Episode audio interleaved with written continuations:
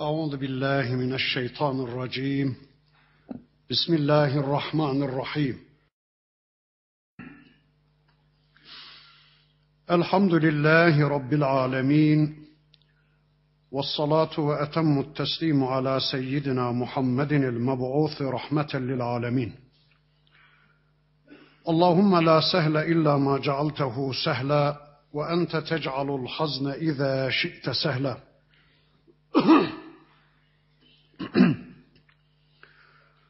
اللهم علمنا ما ينفعنا وانفعنا بما علمتنا وزدنا علما برحمتك يا أرحم الراحمين. أما بعد. يا أيها الذين آمنوا إذا لقيتم الذين كفروا زحفا فلا تولوهم الأدبار.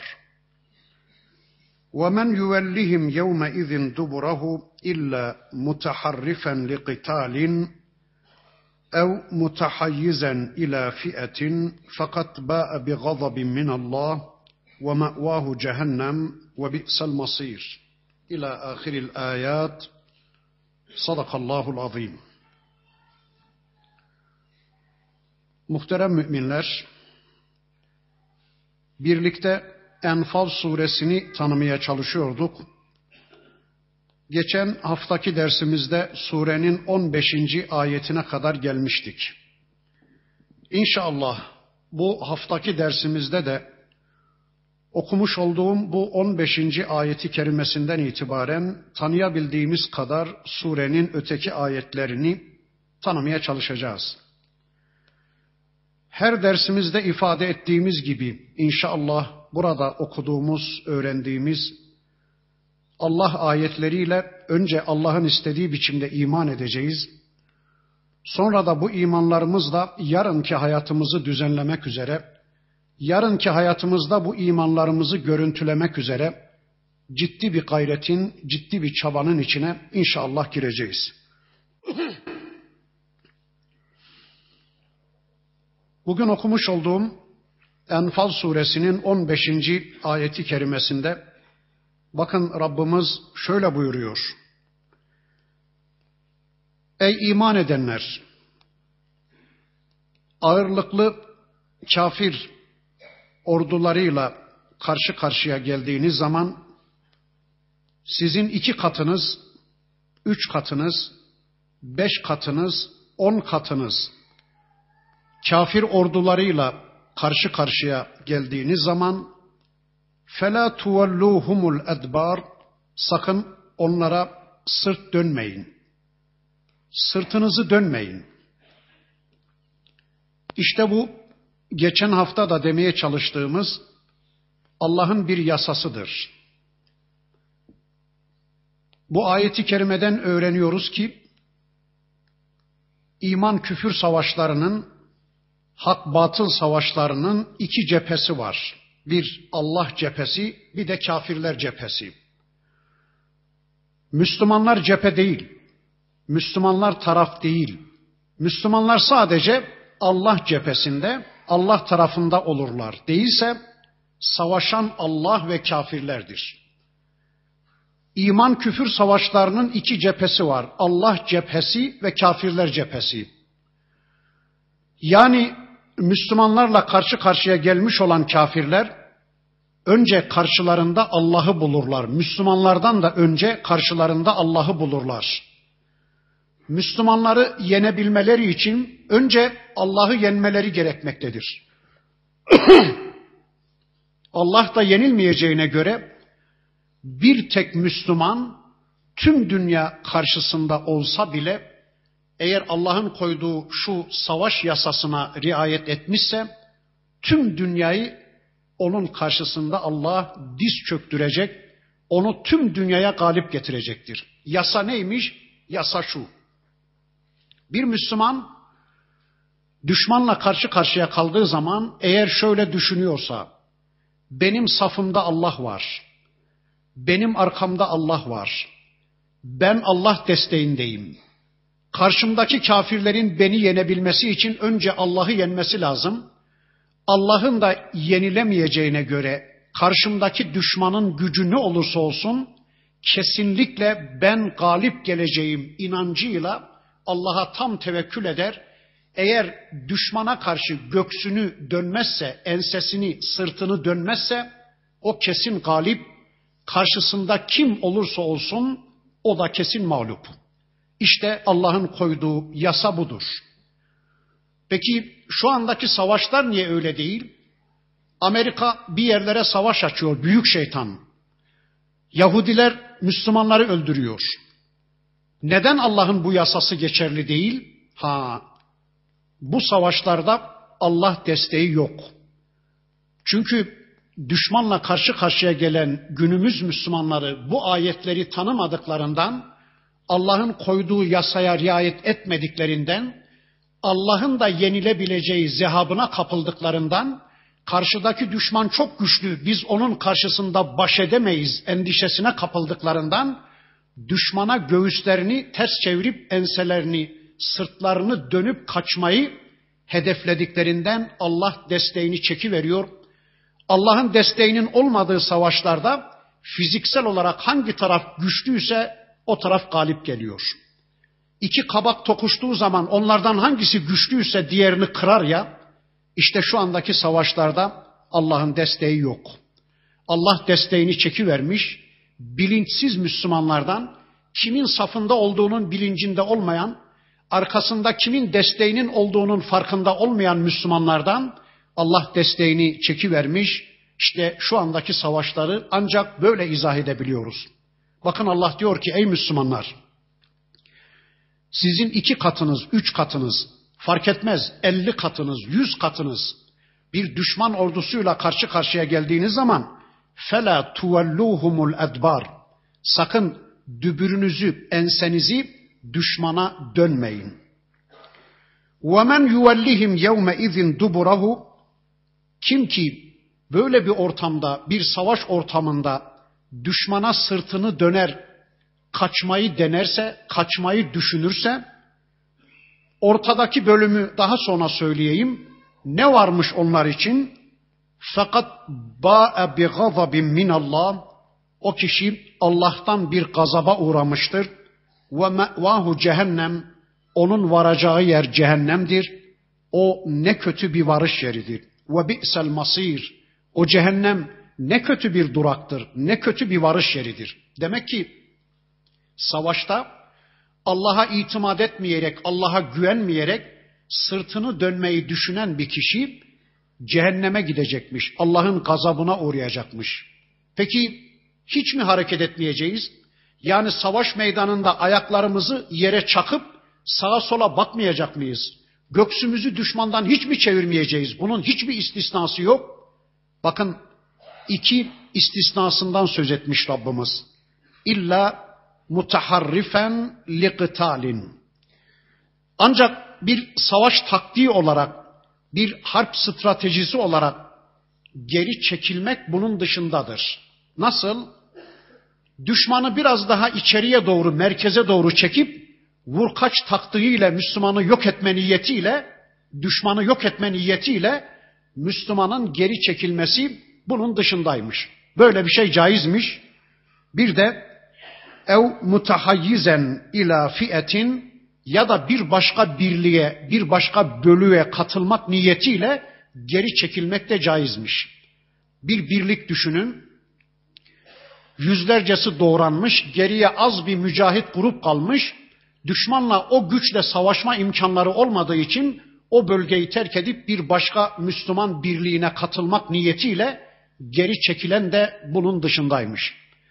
İşte bu iki geri çekilme hariç sağa sola hareket caiz ama düşmana sırt dönmek kesinlikle haramdır ve o kişi böyle yapan kişi Allah'ın gazabına uğramıştır ve sonunda onun varacağı yer cehennemdir. Peki şu gerçeği bir düşünsenize.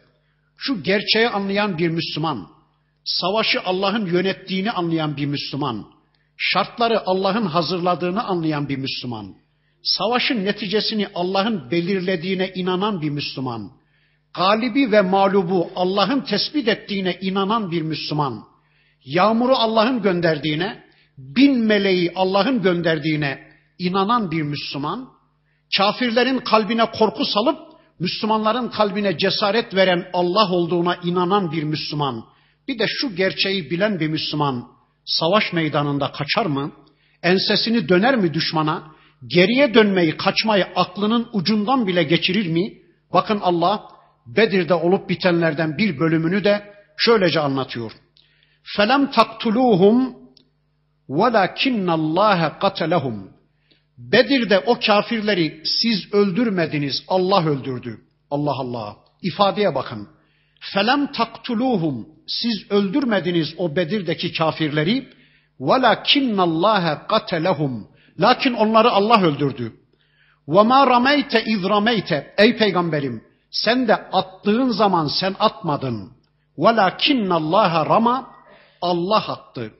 Mermi biliyorsunuz atılan şey Rama kelimesi de aynı kökten gelir. Ey peygamberim attığın zaman sen atmadın Allah attı. O Bedir'de kafirleri siz öldürmediniz Allah öldürdü.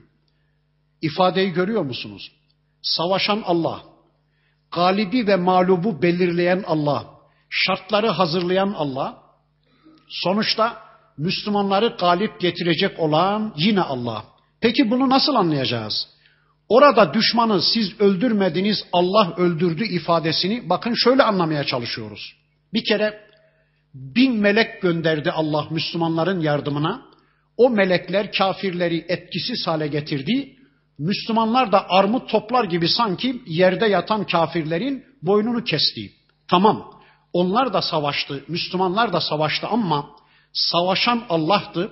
Şöyle bir örnekle bunu anlatırsam biraz daha net anlaşılır herhalde. Bir insanın elinde kılıç vardır, ok vardır, mızrak vardır, tüfek vardır. Neyse savaşı onlarla kazanmıştır. Karşıdaki kafiri onlarla öldürmüştür bir Müslüman. Şöyle der mi? Bu kafiri şu kılıç öldürdü der misiniz? Demezsiniz değil mi? Ben öldürdüm, ben öldürdüm dersiniz değil mi? Oku attınız bir kafire, kafir öldü. Şöyle der misiniz? Bu kafiri şu ok öldürdü der misiniz? Demezsiniz değil mi? Tamam o ok öldürdü, kılıç öldürdü ama ben öldürdüm. Çünkü oku kullanan, kılıcı kullanan benim.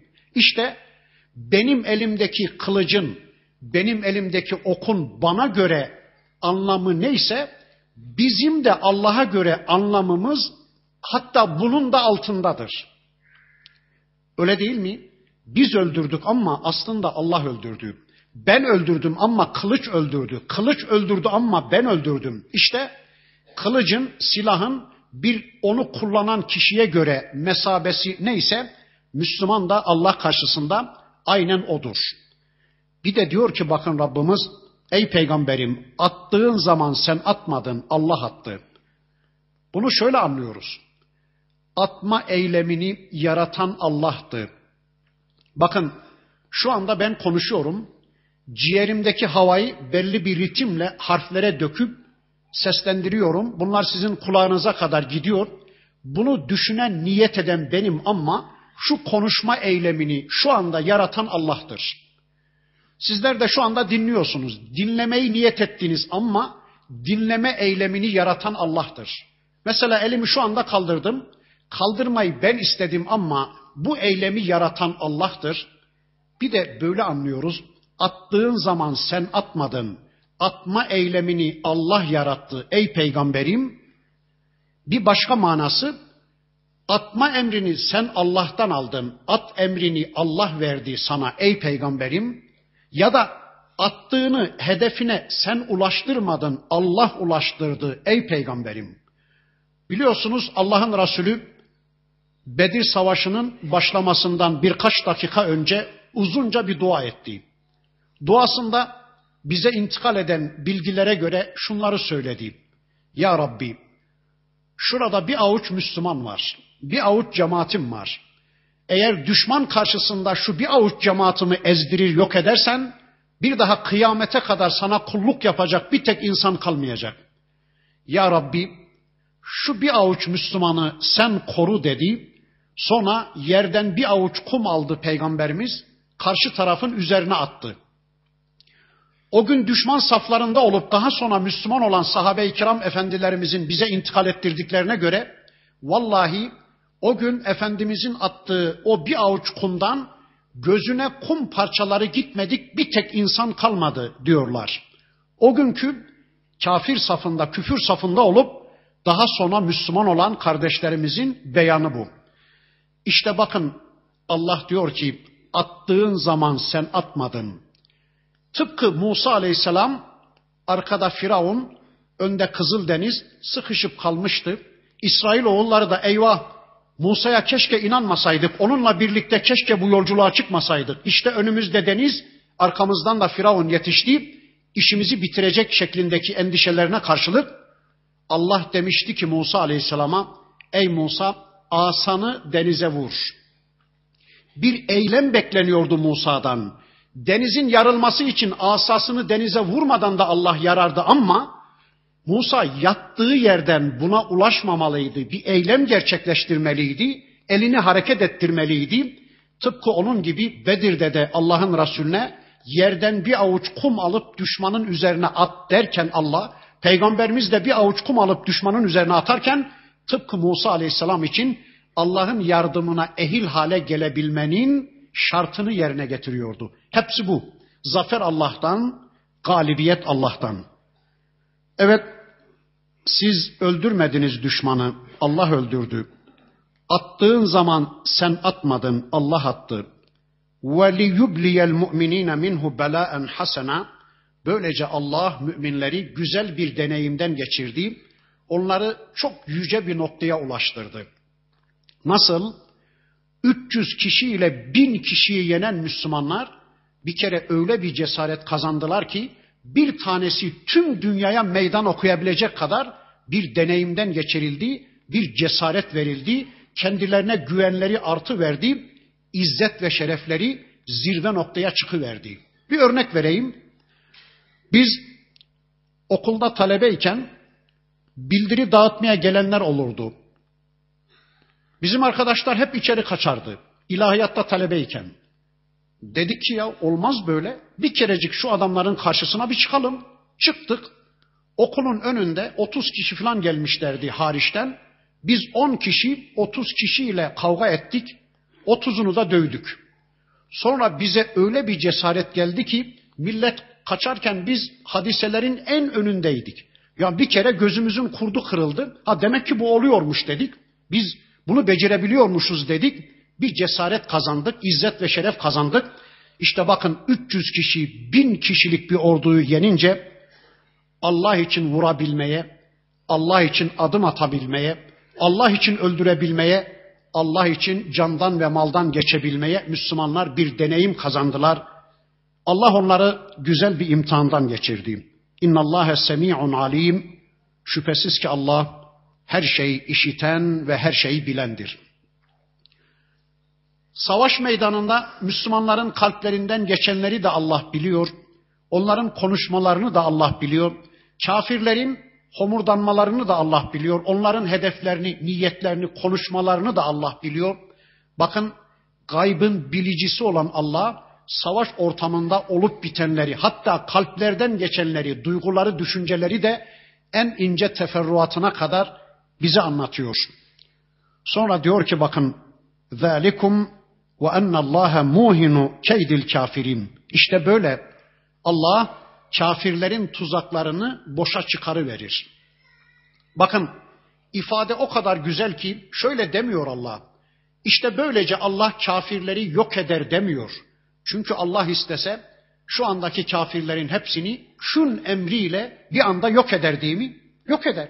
Peki e bizden niye savaş istiyor Allah? Madem ki bu kafirler hem Allah'ın düşmanı hem de bizim düşmanımız biz savaşmadan, biz savaş meydanına gitmeden, candan ve maldan fedakarlıkta bulunmadan, yaralanmadan, mahrumiyetlere, eziyetlere katlanmadan Allah şu anda tüm düşmanları yeryüzünde yok ediverse olmaz mı?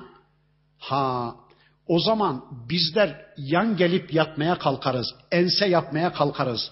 Miskinler olarak yan gelip yatarız. Halbuki Allah bizim diri olmamızı, dip diri olmamızı, canlı olmamızı istiyor. Onun için bizden savaş istiyor Allah. Bizim kılıçlarımızla, bizim elimizle kafirleri yok etmek istiyor. Bakın Necip Fazıl'ın bir üstadın sözü vardı. Ey düşmanım sen benim hızımsın. Gündüz geceye muhtaç bana da sen lazımsın diyordu ya Necip Fazıl. Bize bir düşman lazım bizi diri tutmak için. Tıpkı geceyle gündüz gibi. Eğer Şahin olmasaydı serçe kuşu bu kadar çevik olmazdı değil mi? Ona bir düşman lazım ki çeviklik kazansın serçe kuşu. Şeytan olmasaydı belki sığınacak Allah kucağını arama gereği de duymayacaktık. Bir düşman lazım ki sığınabilecek bir kucak arayalım. Allah kucağını, Allah kalesini bilelim ve bulalım. Onun için düşman lazım. Yan gelip yatan, ense yapan insanlar olmamızı istemiyor Allah da. Ben onları etkisiz hale getireceğim ama yine de siz onlarla savaşacaksınız. Siz onların işini bitireceksiniz diyor.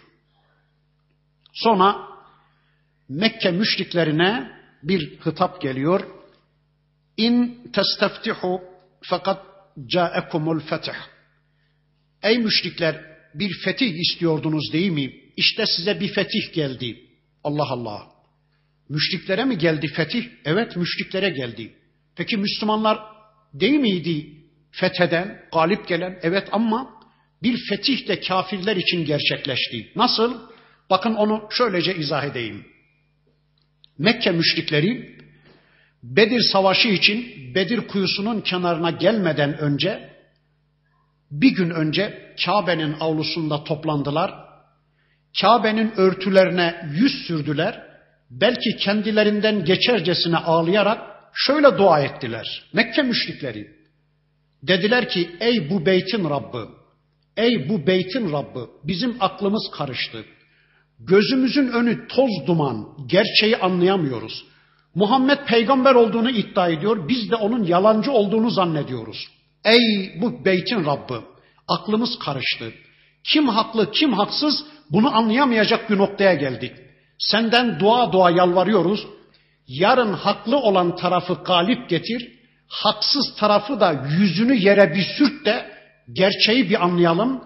Gözümüzün önündeki şu toz duman bulutları bir kalksın. Akıllarımız, izanlarımız kimin hak yolda, kimin batıl yolda olduğunu bir anlasın diye uzunca dua ettiler. Allah da diyor ki, e, dua etmiştiniz. İşte ben de haklı tarafı galip getirdim. Peygamberimi galip getirdim. E bu gerçeği anlasanız ya, artık akıllarınızda bir fetih, gözlerinizde bir fetih, bir açılma gerçekleşip de basiretinizi açıp da artık bu gerçeği anlasanız ha, niye anlamaya yanaşmıyorsunuz? Bakın, anladınız değil mi? Mekke müşrikleri dua ettiler ama farkında olmadan Müslümanlar için dua etmiş oldular. Müslümanlar için zafer istemiş oldular. Çünkü ne dediler? Ya Rabbi yarın çıkacağımız Bedir Savaşı'nda haklı tarafı galip getir de gözümüzün önü bir aydınlansın. Biz de kim haklı kim haksız, kim Allah desteğinde, kim şeytan desteğinde bu gerçeği bir anlayalım diye dua etmişler. Bakın Allah da diyor ki siz bir fetih bekliyordunuz. İşte geldi. Buyurun. Sonra diyor ki bakın ve in tentehu eğer vazgeçerseniz neden vazgeçerseniz bana düşmanlıktan, peygamberimi yok etme kavganızdan, Müslümanlarla savaşma eyleminizden vazgeçerseniz ya da küfürlerinizden ve şirklerinizden vazgeçip Müslüman olursanız fehuve hayrun lekum bu sizin için hayırlı olacak. Ama ve in taudu eğer dönerseniz, neye dönerseniz, eski küfrünüze, eski şirkinize ya da benimle ve elçimle ve Müslümanlarla savaşmaya dönerseniz, ne'ud biz de döneriz. Allah Allah. Siz savaşa dönerseniz biz de döneriz. İfadeyi anladınız mı? Sanki savaşan Allah. Biz de döneriz diyor Allah. Döndü de nitekim. Uhud da döndü. Hendek de döndü. Daha sonraki savaşlarda döndü. Ve sonunda ne oldu?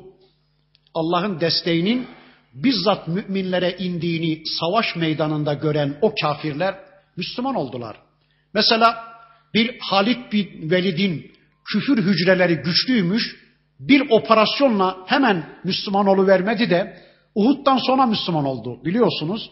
Hatta Uhud'da Müslümanları arkadan vurdu Halid bin Velid. Sonradan Müslüman oldu. Demek ki birkaç operasyon gerekiyormuş. Birkaç savaş alanında Allah'ın müminlere desteğini gözüyle görmesi gerekiyormuş. Meleklerin bizzat Allah tarafından Müslümanların imdadına gönderildiğini gözleriyle görmesi gerekiyormuş. 3-5 operasyon sonrası ondaki küfür hücreleri yok olup iman edecekmiş. Ve Mekke'nin fethiyle birlikte zaten Suudi Arabistan yarımadasında bir tek kafir de kalmadı. Hepsi Müslüman oldular. وَلَنْ تُغْنِيَ عَنْكُمْ فِئَتُكُمْ شَيْئًا وَلَوْ كَثُرَتْ Fiyeniz, grubunuz, avaneniz, askeriniz, tankınız, topunuz ne kadar da çok olursa olsun, Müslümanlardan ne kadar da güçlü olursanız olun, onların size hiçbir faydası olmayacak. Çünkü ve ennallaha ma'al mu'minin bilesiniz ki Allah müminlerle beraberdir. Allah müminlerin safındadır. Allah müminlerin desteğindedir. Şimdi de sözü bize çeviriyor Allah. Kafirlere dedi, müminlere dedi, şimdi de bize söylüyor bakın. Ya eyyühellezine amanu. Ey buraya kadar anlatılanlara inandığını iddia edenler. Ey savaşı Allah'ın yönettiğine iman ettim diyenler. Ey bir savaş daha başlamadan binlerce yıl önce Allah katında onun galibi ve mağlubu bellidir diye iman edenler. Ey kadere iman edenler. Ey Allah'ın hayatın her bir kademesinde etkili ve yetkili olduğuna iman edenler.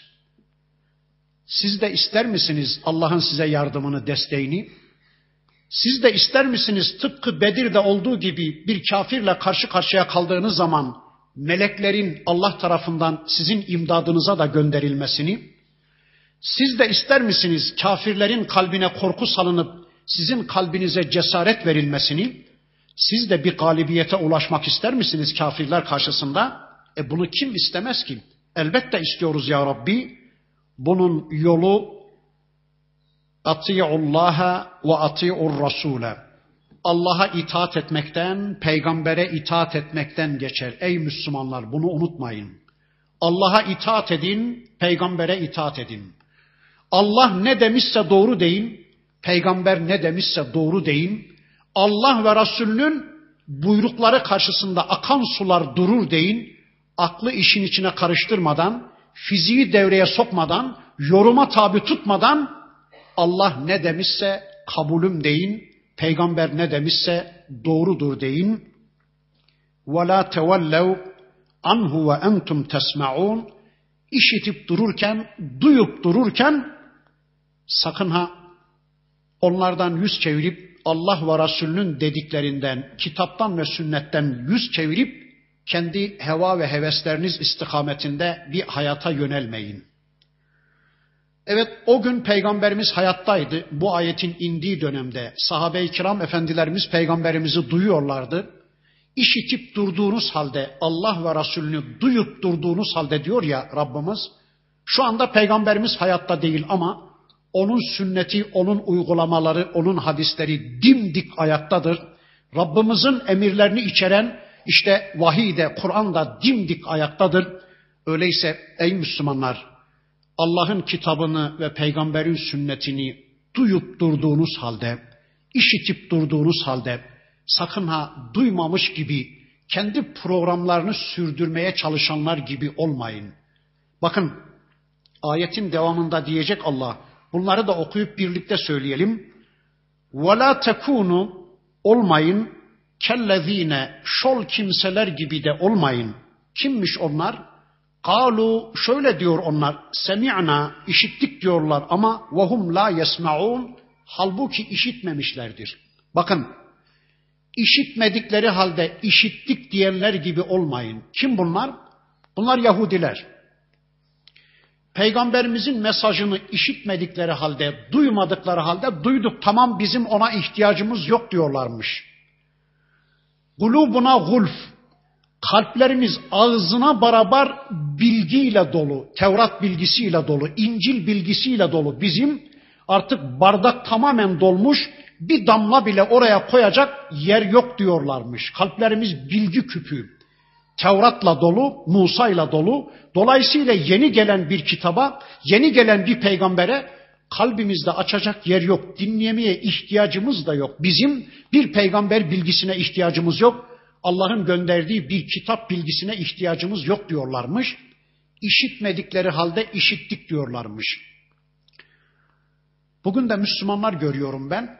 Kitabı alıyorlar, öpüp bağrına basıyorlar. Ben buna inandım diyorlar.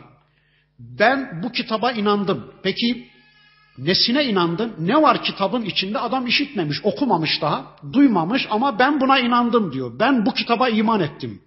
Ya önce bir işit, önce bir oku. Her bir ayeti bir oku. Ne var Kur'an'da bir öğren de neye inandığını bir ortaya koy. Bakın duymadıkları halde, işitmedikleri halde inandık diyenler gibi olmayın. İşitmedikleri halde işittik diyenler gibi olmayın. Başka? Şu ifadeye biraz daha dikkat edin. İnne şerrad devabbi hareket eden, debelenen canlıların, hayvanların en şerlisi indallahi Allah katında yeryüzünde debelenen, hareket eden, canlılık devinimi gösteren, dirilik devinimi gösteren, işte yılandı, çıyandı, akrepti, mikroptu. Mesela bir avuç toprağı alın elinize, gözünüzle göremezsiniz belki ama çok hassas bir mercekle baktığınız zaman bir avuç toprağın içinde debelenen mikroplar vardır, bakteriler vardır, canlıdır. İşte onlar da dahil, yılan, çıyan, akrep de dahil, yeryüzündeki hayvanların en şerlisi Allah katında kimmiş? Es-summul bukmul lezî ellezîne la ya'kilûn akıllarını kullanmayan, vahiy anlamada akıllarını kullanmayan sağır ve dilsiz kimselermiş. Allahu Ekber. Çok enteresan bir ifade. Yeryüzünde debelenen, hareket eden hayvanların en adisi, en şerlisi kimmiş Allah katında?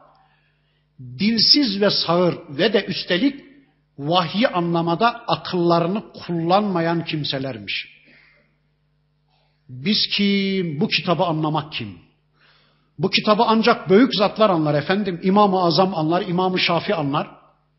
E, Seyyid Kutup anlar, Elmalı anlar. Bizler haşa haşa böyle bir kitabı anlamak şöyle dursun. Elimize almaya bile layık değiliz diyenler burada anlatılar onlar mı acaba? Şu kitaba karşı ürkekçe bir tavır takınanlar, bizim anlamamız mümkün değil diyenler, akıllarını bu kitabı anlamada kullanmayanlar, yeryüzünde debelenen hayvanların en şerlisi, en adisi, en kötüsü, en değersiziymiş Allah katında. Acaba biz miyiz ki? Acaba biz miyiz ki gerçekten ağzımızı ağzımızı vahiy sözcülüğünde kullanan birisi miyiz yoksa tat birisi miyiz? Ben her zaman söylüyorum. Nerede kullanıyorsunuz ağızlarınızı? Mesela Peynirin küflüsünü tespitte kullanıyorsunuz. Tamam attı mı adam ağzına peyniri 12'den vuruyor. Tamam diyor bu peynir yenir arkadaş. Bu yenir. Adam anlıyor. Ağzını orada kullanıyor tamam. Balın estetiğini tespitte kullanıyorsunuz. Bu bal şekersiz bu yenir diyorsunuz. Muzun modelini tespitte kullanıyorsunuz tamam da biraz da Bakara'yı anlamada, Ali İmran'ı anlamada, Buhari'yi, Müslim'i, Ebu Davud'u çocuklarınıza anlatmada şu ağızlarınızı eğer kullanmıyorsanız yani siz de tatsınız. El bukmu diyor Allah. Tat kişi yani ağzını vahide kullanmayan. Es mu o da sağır. Yani kulaklarını Allah'ın ayetlerini duymada kullanmayan ve de akıllarını Kur'an'ı anlamada kullanmayan insanlar yeryüzünde debelenen, devinim gösteren hayvanların en adisi en şerlisiymiş. Ya Rabbi sen bizi koru.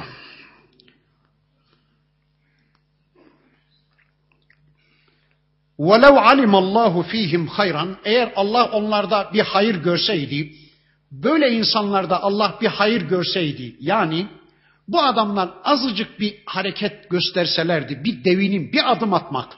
Ya ne diyor bu Kur'an, ne diyor bu sünnet? Bir de ben okuyayım, belki anlarım diye bir adım attıklarını görseydi, azıcık bir değişime, harekete geçtiklerini görseydi, Allah onlarda bir hayır görseydi, le esma'ahum onlara da işittirirdi. Bir imkan, bir fırsat verirdi. Onlara da işittirirdi. İşte sizde bir hayır görmüş, beni evimde oturtmadı, buraya kadar getirtti, size işittiriyor. Demek ki sizde bir hayır gördü Allah. Bir devinim var sizde, bir hareket var. Öğrenmeye bir niyet var. Bakın Allah beni buraya kadar getirdi. İşte şu anda size işittiriyor ama sadece burada işitmekle de kalmayın. Bundan sonraki gelen bölümü okuyunca çok enteresan. Ha önce şunu söyleyeyim. وَلَوْ اَسْمَعُهُمْ Kimileri de var ki Allah onlara işittirse bile, kulaklarına gitse bile لَتَوَلَّوْ وَهُمْ مُعْرِضُونَ Sanki hiç duymamış gibi hayatlarını, küfürlerini ve şirklerini sürdürürler. Öyle olmayalım inşallah. Bakın bundan sonraki ifade çok daha enteresan. Ya eyyühellezine amanu Ey iman edenler istecibu lillahi ve lirrasuli izâ da'akum lima yuhyikum Sizi size hayat kazandıracak prensiplere Allah ve Resulü çağırdığı zaman hemen icabet edin, hemen koşun. Bakın ifadeye. Allah ve peygamberi size hayat kazandıracak, size dirilik kazandıracak şeylere sizi çağırdığı zaman, davet ettiği zaman hemen koşun, hemen icabet edin. Buradan anlıyoruz ki Allah ve Resulünün bizi çağırdığı şey bize dirilik kazandıracak, canlılık kazandıracak şeylermiş. Çünkü Kur'an'dan biz biliyoruz ki Kur'an'ın bir adı da ruhtur. Allah ne diyor? وَكَذَٰلِكَ اَوْحَيْنَا اِلَيْكَ رُوحًا min emrina. Peygamberim sana katımızdan bir ruh gönderdik. Kur'an'ın bir adı da ruhtur. Ne demek o? İnsanı canlı tutan şey, diri tutan şey. Hatta Kur'an'la irtibatı kesilen bir adam öldürülür. Mürtet bir adam. İslam cemaatinden ayrılan, Kur'an'la vahiy ile irtibatı kesilen bir adam öldürülür. Niye? Çünkü onun ruhla irtibatı kesilmiş, canlılıkla hayatiyet hakkını kaybetmiş, o öldürülür. Bakın benim kalbim şu anda vücutumun her bir bölgesine kan pompalıyor. Mesela şurada kalsa, kan bu tarafa geçmese, buna ne denir? Kangren denir değil mi? Şuradan kesip atılır değil mi o kol? Niye? Çünkü kan gitmiyor artık. Onun vücutla ilişkisi kesilmiş. Kalple ilişkisi kesilmiş. Ruhla ilişkisi kesilmiş. Bu aza kesilip atılır değil mi? Kur'an'la irtibatı kesilen bir adam, ruh dediği Allah'ın canlılık sebebi, kalp dediği, ruh dediği, Kur'an'la, İslam'la irtibatı kesilen, irtidat eden bir adam da hayatiyet hakkını kaybettiği için o da İslam'da öldürülür. Bakın şu noktaya dikkatinizi çekmek istiyorum. Demek ki Allah ve Resulünün bizi çağırdığı şey bizi dünyada diri tutmaya bir de dirilik yurdu olan, gerçek hayat olan, cennete kazandırmaya sebep olan şeylermiş. İşte Allah ve Resulü yani kitap ve sünnet size dünyada dirilik kazandıracak ve sizi cennete ulaştıracak şeylere çağırdığı zaman hemen icabet edin. Aman ha beklemeyin, savsaklamayın, geciktirmeyin, duymamazlıktan gelmeyin. Çünkü bak çok enteresan. Va'lemu bilesiniz ki ennallâhe yahulu beynel mer'i ve kalbihi. Çok enteresan. Dikkat edin. Allah diyor Cenab-ı Hak Allah kişinin kalbiyle kendisinin arasına giriverir kalbini değiştiriverir, niyetlerini, hedeflerini, bakışlarını, sevgilerini, nefretlerini, planlarını, programlarını değiştiriverir, alt üst ediverir. Artık geçmiş olsun. Ondan sonra Allah ve Resulünün emirlerini yerine getirmek isteseniz bile yapamazsınız. Beceremezsiniz. Çünkü kalbiniz değişmiş, sevdikleriniz değişmiş, sevdiklerinizden nefret etmeye başlamışsınız. Mesela böylelerini çok görürsünüz. Çağırın İslam'a sanki idam sehpasına çağrılıyormuş gibi gelmez. Mesela bir başörtüsünden söz edeyim öyle kaşarlanmış ki Allah onun kalbiyle kendi arasına girip kalbini öyle bir değiştirmiş ki öldürseniz başına örtüyü taktıramazsınız. Niye? E değişmiş adam ya. İstese de yapamaz artık. Çok enteresan. Burayı anladınız mı? Allah kişiyle kalbinin arasına giriverir. O kalbi, o niyetleri öyle bir değiştirir ki artık kişi farklı bir insan olmuştur. Ondan sonra namaz kıl deseniz de mümkün değil. İstese de kılamaz. İstese de yapamaz artık. Allah bir bekler, iki bekler, üç bekler. Siz onun davetine hemen koşmadıysanız ne istedi sizden? Kur'an'ı sünneti tanıyın ey Müslümanlar. Benim kitabımı tanımadan Müslüman olamazsınız. Benim size örnek motif insan, model insan olarak gönderdiğim peygamberimin sünnetini tanımadıkça benim istediğim şekilde Müslüman olamazsınız. Gelin Kur'an sünnet öğrenmeye mi dedi? Hemen koşun. Beklemeyin. Savsaklamayın. Cihada mı çağırdı? Hemen koşun. İnfaka mı çağırdı? Hemen koşun. Eğer beklerseniz, savsaklarsanız, duymazdan gelirseniz kalbiniz de sizin aranıza giri verir Allah da öyle bir değiştirir ki kalbinizi ondan sonra isteseniz de artık Allah ve Resulünün davetine icabet edemez hale gelirsiniz. Bu müsbet yön, menfi yönde bir değişim. Bir de müsbet yönde değişime örnek vereyim de biraz daha net anlaşılsın. İki hafta sonra filan inşallah okuyacağız. Allah diyecek ki ey peygamberim dünya dolusu malın olsaydı şu Evis ve Hazreç kabilelerine verseydin onların kalplerini asla kardeş yapamazdın. Ama Allah onlarla kalplerinin arasına giriverdi de kalplerindeki düşmanlığı, kini, nefreti, kan davalarını söküp aldı da onları kardeşler yaptı. Bir baksana Evis'le Hazreç. Düne kadar kan davasıyla gece gündüz birbirlerini öldüren iki toplum öyle bir kardeş oldular ki niye? Allah onların kalpleriyle kendilerinin arasına giriverdi, kalplerini değiştiriverdi. Dünya kadar malın olsaydı da sen infak etseydin bunu telif edemezdin ey peygamberim. Bu müsbet yönde bir değişim, bir de menfi yönde değişim var. Onu da burada anlatıyor Allah. Eğer Allah ve Resulünün davetlerine koşmazsanız, icabet etmezseniz değiştiriverir kalplerinizi de bambaşka bir insan olursunuz. İsteseniz de Allah ve Resulünün davetine icabet edemez olursunuz. Bu ayet sebebiyle galiba bir gün Peygamberimiz mescitte namaz kılan bir Müslümanı çağırdı. O Müslüman namazda olduğu için hemen namazı bozup gelip Peygamberimizin davetine icabet edemedi. Biraz sonra geç geldi. Allah'ın Resulü sordu. Neredeydin? Benim davetime çağrıma necen geç icabet ettin? Ya Resulallah namaz kılıyordum Bu ayeti kerimeye göre namazını da bozup bana icabet etmeliydin dedi. İşte bu ayet sebebiyle böyle bir olay da yaşanmış Medine'de.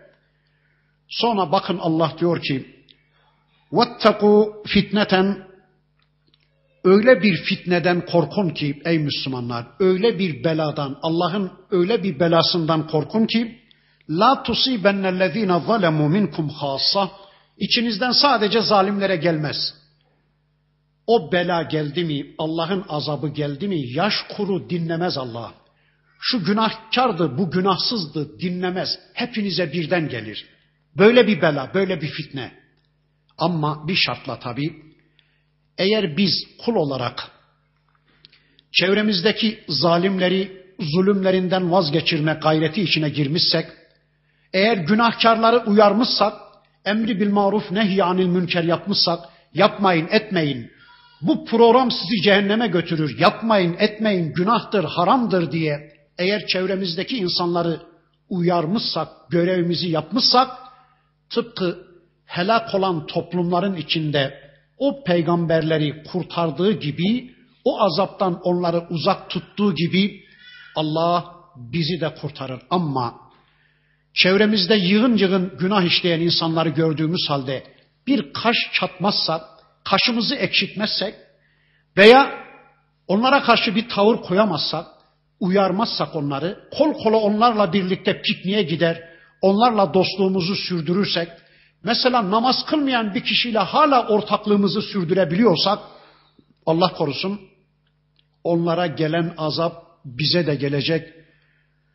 O azaptan biz kendimizi asla kurtaramayacağız. Ama biz görevimizi yapmışsak o azaptan Allah bizi kurtarır. İşte Nuh Aleyhisselam yaptı görevini. Toplum tufanla yok olup giderken Nuh Aleyhisselam gemiye binen Müslümanlarla birlikte dimdik ayakta e, etkilenmedi o azaptan. İşte Lut Aleyhisselam karısı da dahil bütün toplum yok olup giderken iki kızıyla birlikte Lut Aleyhisselam dimdik ayakta görevini yapmış olmanın karşılığında o azap ona dokunmadı. İşte Salih Aleyhisselam, işte Hud Aleyhisselam, bakın peygamberlere toplumları helak olup giderken o azabı Allah peygamberlerine dokundurmadı. Burada da böyle bu şartı anlayacağız. Biz eğer görevimizi yapmışsak, günahkarlara karşı tavrımızı almışsak, onlara gelen azap bize dokunmayacak. Ama onlara karşı ciddi bir tavır alamamışsak, onlara gelen azap bize de gelecek. Gelmemiş mi diyesim geliyor. Bir toplumda zalimler, günahkarlar, hainler istedikleri gibi programlarını icra edebilirken cesurca eğer Müslümanlar Allah'a olan görevlerini aynı cesaretle ifa edemiyorlarsa azap gelmemiş mi diyesim geliyor. Gelmiş ya Böyle bir konuma düşmüşse Müslümanlar daha ne fitnesi bekliyorlar? Daha ne azabı bekliyor bu Müslümanlar? Bundan bir an evvel kurtulmanın yolu Allah'ın dinini öğrenmek, Allah'ın dinini insanlara ulaştırmak, Allah'ın dinini kendi nefsimizde yaşamak, Allah'ın dinini yaşayabileceğimiz İslam cemaatini, ümmeti oluşturmak, bütün Müslümanlarla birlikte bir çabanın, bir gayretin içine girmek. İşte Allah ona dikkat çekiyor. وَعْلَمُوا اَنَّ اللّٰهَ شَد۪يدُ الْعِقَابِ Unutmayın ki Allah yakalaması çok şiddet olandır, cezalandırması çok şiddet olandır. Yine Müslümanlara bir hitap. وَذْكُرُوا Hatırlayın ey Müslümanlar. İz وَذْكُرُوا اِذْ اَنْتُمْ قَلِيلٌ مُسْتَضْعَفُونَ fil الْأَرْضِ Siz Mekke'de azdınız ey Müslümanlar. Şimdi Bedir Savaşı sonrasında ganimet kavgası veren Müslümanlara Allah bir hitapta bulunuyor bakın. Ne oluyor size ey Müslümanlar? Dünü bir hatırlasanıza. Dün azdınız Mekke'de, mustazaftınız. Takafune korkuyordunuz en yetakattafakumun nasu. İnsanların sizi kapıp götürü vereceğinden, öldürü vereceğinden korkuyordunuz. Ama feavakum Allah sizi korudu. Allah sizi barındırdı. Ve eyyedekum bi nasrihi nusretiyle yardımıyla Allah sizi teyit etti. Ve razakakum minat tayyibat size güzel güzel rızıklar da verdim. İşte Medine'de İslam devletine ulaştırdı sizi. Allah ve Resulü egemenliğinde özgürce bir hayata kavuşturdu. Dünü bir hatırlasanıza ey Müslümanlar. Dün ne vaziyetteydiniz? Gücünüz neydi Mekke'de? Siz de hatırlayın. 10 yıl önceki ekonomik gücünüzü bir hatırlayın ey Müslümanlar. 20 yıl önceki vaziyetinizi bir hatırlayın. Baba evinde kendinize ait bir oda olmadığı gibi, kendi eviniz olmadığı gibi baba evinde size ait bir oda bile yoktu. Çevreniz yoktu, krediniz yoktu. Kendinizi bile bilmez bir bebektiniz, bir çocuktunuz. Güçsüz, kuvvetsiz, malsız, mülksüz, makamsız, mansıpsız birisiydiniz. Allah sizi bugünlere eriştirmedi mi? Şu elinizdeki nimetleri Allah sunmadı mı size? Niye sunmuş Allah bu nimetleri? O gün Medineli Müslümanlara, bugün Konyalı Müslümanlara niye sunmuş? لَعَلَّكُمْ teşkurun. Belki şükredersiniz diye. Şükür, nimeti, nimetin vericisinin yolunda kullanmaktır.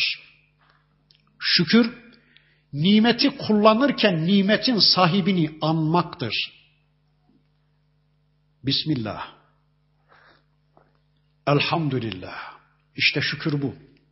Başta Bismillah dedim. Sonra da elhamdülillah. Bunu bana Allah sundu. Bu ne bu? Bu su. Ne demek su? H2O.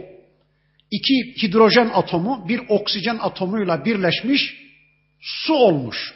Peki havada oksijen var, hidrojen var. Hadi buyurun. Mümkün değil, yapamazsınız. Allah yapmış bunu. Bakın hidrojen de yanıcı gaz, oksijen de. Güneşte şu anda hidrojen yanıyor. Milyonlarca ton hidrojen yanıyor. Hidrojen yanıcı gaz. Oksijen de yanıcı gaz. Allah Allah şimdi ben ateş mi içiyorum? Korkmayın su. Su bu su ateş değil. Ters bir biçimde ayrıştırdığınız zaman ateş bu. Ateş bu. Ama su korkmayın. Bismillah. Elhamdülillah. İşte bu şükür. Nimeti o nimeti verenin yolunda kullanmak. Nimeti kullanırken nimetin vericisini anmak, nimetin sahibini anmak. Buna şükür diyoruz. Şükredin, siz de şükredin. Akıllarınızı kullanırken Allah'ı hatırlayın. Nerede kullanacağınızı Allah'a bir sorun. A kare, B kare, barsağı, Fujiyama yanardağı, Everest tepesinin yüksekliği, filan ülkenin nehirleri, filan ülkenin gölleri, filan ülkenin iklimi, filan ülkenin ekonomisi. Ya bana ne bunlardan? Aklınızı hep burada mı kullanıyorsunuz yoksa biraz da Bakara'yı, Ali İmran'ı tanımada, biraz da Enam-ı Araf'ı tanımada kullanmıyorsanız götürüp sıfır kilometrede aklınızı teslim edeceksiniz demektir Allah'a. Biraz kullanın. Biraz akıllarınızla şükredin. Zamanı Allah'a bir ayırın. Zamanı bir şükrün konusu yapın. Ben her zaman dua ederim. Keşke Müslümanlar benim iki üç saatimi kullansınlar. Keşke onlar kullansınlar. Allah adına ben zamanımı infak edeyim. Böylece şükretmiş olayım Allah'a. O zamanı bana veren Allah yolunda kullanayım. Tüm imkanlarınızı Allah'a kulluğa seferber edin.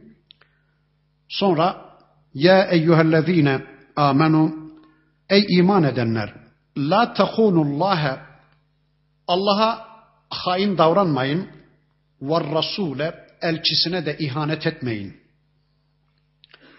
Şu ganimet mallarının taksimi konusunda sakın Allah'a ve peygambere karşı haince tavır takınmayın. Sana az gitti, bana çok gitti kavgası vermeyin. Siz kardeşsiniz. Hele bir kardeş olun. Birbirinize Allah'ın istediği şekilde bakabilmeyi bir becerin. Allah'a ve elçisine karşı hain davranmayın. Ve tuhunu emanatikum emanetlerinize emanetlerinize de haince davranmayın. Ve entum ta'lemun bile bile bildiğiniz halde emanete de ihanet etmeyin. Emanet Allah'ın bize verdiği her şey emanet. Kur'an'da bir ayet var. Biz emaneti göklere, arza ve dağlara teklif ettik. İnna aradna'l emanete ale's semavati vel ardı vel cibal fe ebeyne en yahmilnaha ve eşfakna minha ve hamelehel insan. Onlar geri durdular. Gökler, dağlar ve arz sormuş Allah'a. Ya Rabbi nedir bu emanet? Kulluk demiş Allah. Peki senin istediğin şekilde emanete riayet ederse karşılığında ne var ya Rabbi? Cennet var.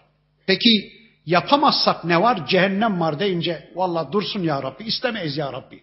Sonunda cehennem varsa biz cennette istemiyoruz cehennemde. Bize yükleme ya Rabbi demişler. Korkmuşlar emanetten ve hamelehel insan onu insan yüklendi diyor Allah. Emanet kulluk. Buyurun emanete ihanet etmeyin. Kul olun Allah'a. Siz kulsunuz. Hayatınızın tümünde Allah'ın kulu kölesi olmak zorundasınız. Başka Allah size bir emanet kitap göndermiş. Ne yaptınız? Emanete hıyanet mi ettiniz? Yoksa bu emanetle ilişkinizi emanetin sahibine sorarak mı ayarladınız? Kitaba karşı nasıl bir tavır takındınız? İşte şu anda görüyoruz.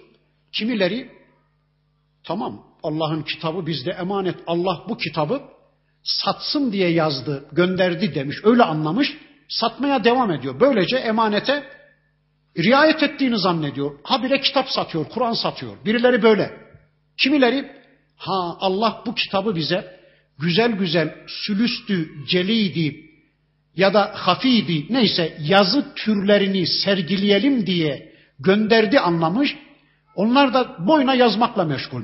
Lafzatullahları alt alta dek getirmeye çalışıyorlar. Lafzatullahları kırmızı kalemle yazmaya çalışıyorlar. Sanki Allah bu kitabı yazasınız diye gönderdi anlamışlar. Onlar da bunun peşindeler. Yazmaya devam. Kimileri basıyorlar, basmaya devam. Kimileri de medreselerde sanki Allah bu kitabı Arapçanın dil bilgisi kurallarını öğrenelim diye göndermiş diye müpteda mı, haber mi, fiil mi, fail mi didik didik didik ayetler üzerinde çalışma yapıyorlar. Ama bu ayet bana ne dedi, benden ne istedi bunu dert edinen yok. Kimisi kızının çeyizine koyuyor Kur'an'ı. Öyle anlamış herhalde Allah benden bunu bekliyor diye anlamış. Kimisi mezarlıkta okuyor.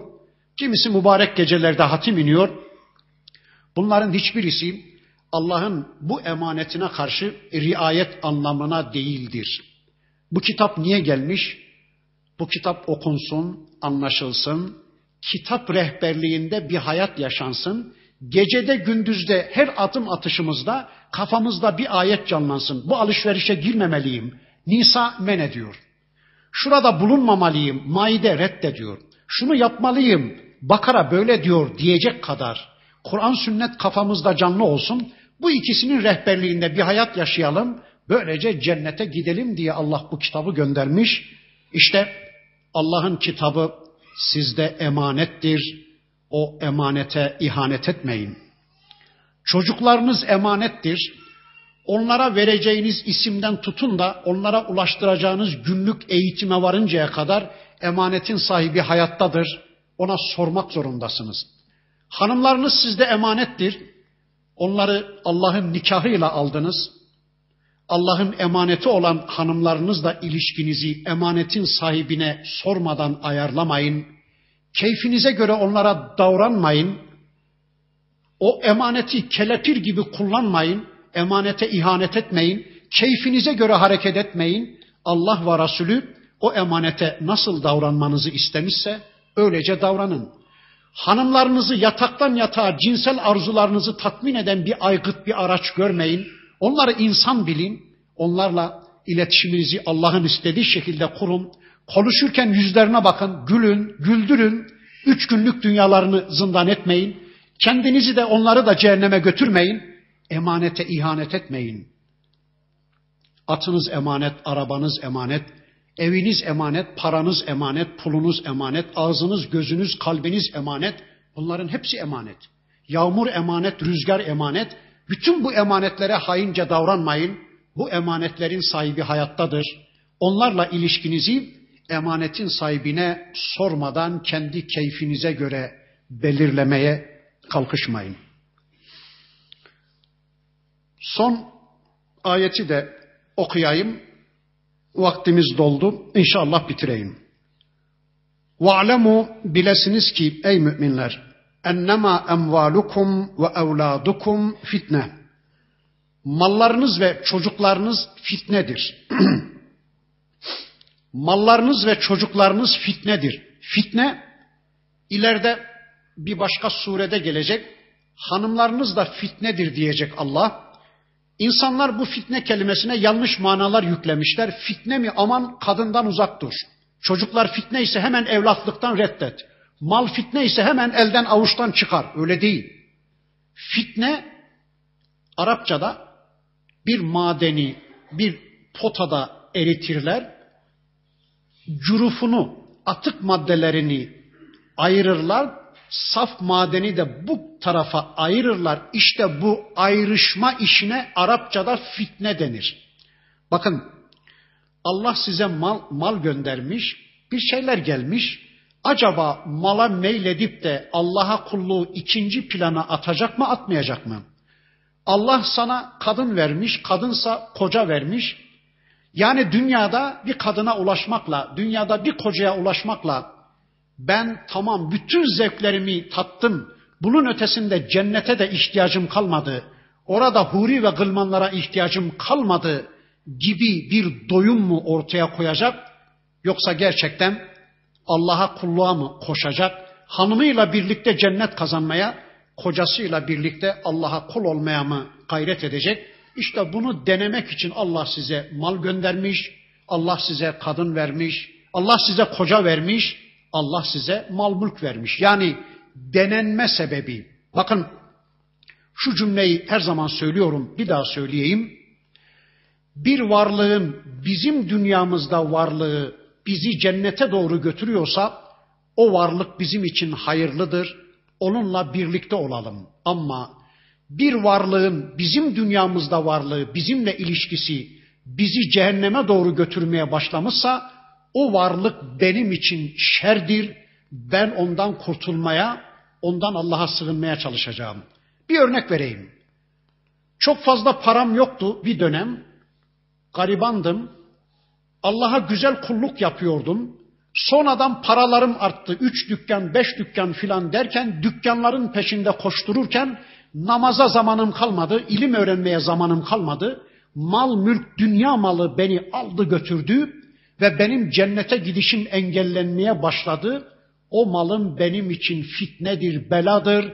Ben ondan Allah'a sığınacağım. Bir an evvel kurtulmaya çalışacağım. Ahiretimi unutturdu, ahiretimi berbat etti. Evlenmeden önce güzel namaz kılıyor, Müslümanca bir hayat yaşıyordum. Evlendim, bir kadın dünyama girdi. O kadının dünyama girişi benim cennetime engel olmaya, beni cehenneme doğru götürmeye başlamışsa o benim için şerdir. Ben ondan Allah'a sığınacağım. Kadın içinde koca böyledir. İşte bakın paranın, atın, arabanın, fabrikanın, dükkanın, kadının, kocanın, erkeğin, babanın, ananın, her şeyin bizim dünyamızda varlığı, bizimle ilişkisi bizi bir adım daha cennete doğru götürüyorsa o bizim için hayırdır. Onunla birlikte olalım. Ama onun varlığı bizim cennetimize engel olmaya, bizi cehenneme doğru sürüklemeye başlamışsa ondan Allah'a sığınalım. Gelecek hafta 29. ayetten itibaren inşallah kaldığımız yerden Rabbimizin öteki ayetlerini tanımak için tekrar bir araya gelmek üzere Allah'a emanet olun. Subhaneke Allahumma ve bihamdik. Eşhedü en la ilahe illa ente estağfiruke ve etubu ileyk. Velhamdülillahi Rabbil alemin.